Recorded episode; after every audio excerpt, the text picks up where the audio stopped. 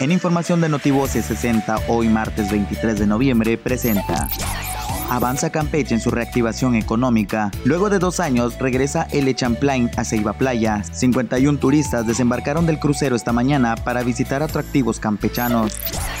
Reconoce gobernadora Laida Sansores San Román la labor histórica del I M S S en Campeche y lo valioso de su personal, y más en esta difícil época de pandemia. Durante la ciento doce Asamblea General Ordinaria del I M S S, encabezada por el presidente Andrés Manuel López Obrador y su director Zoe Robledo.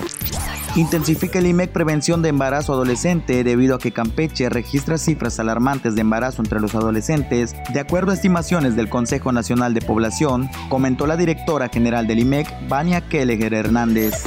Hoy martes veintitrés de noviembre, Día Internacional de la Palabra.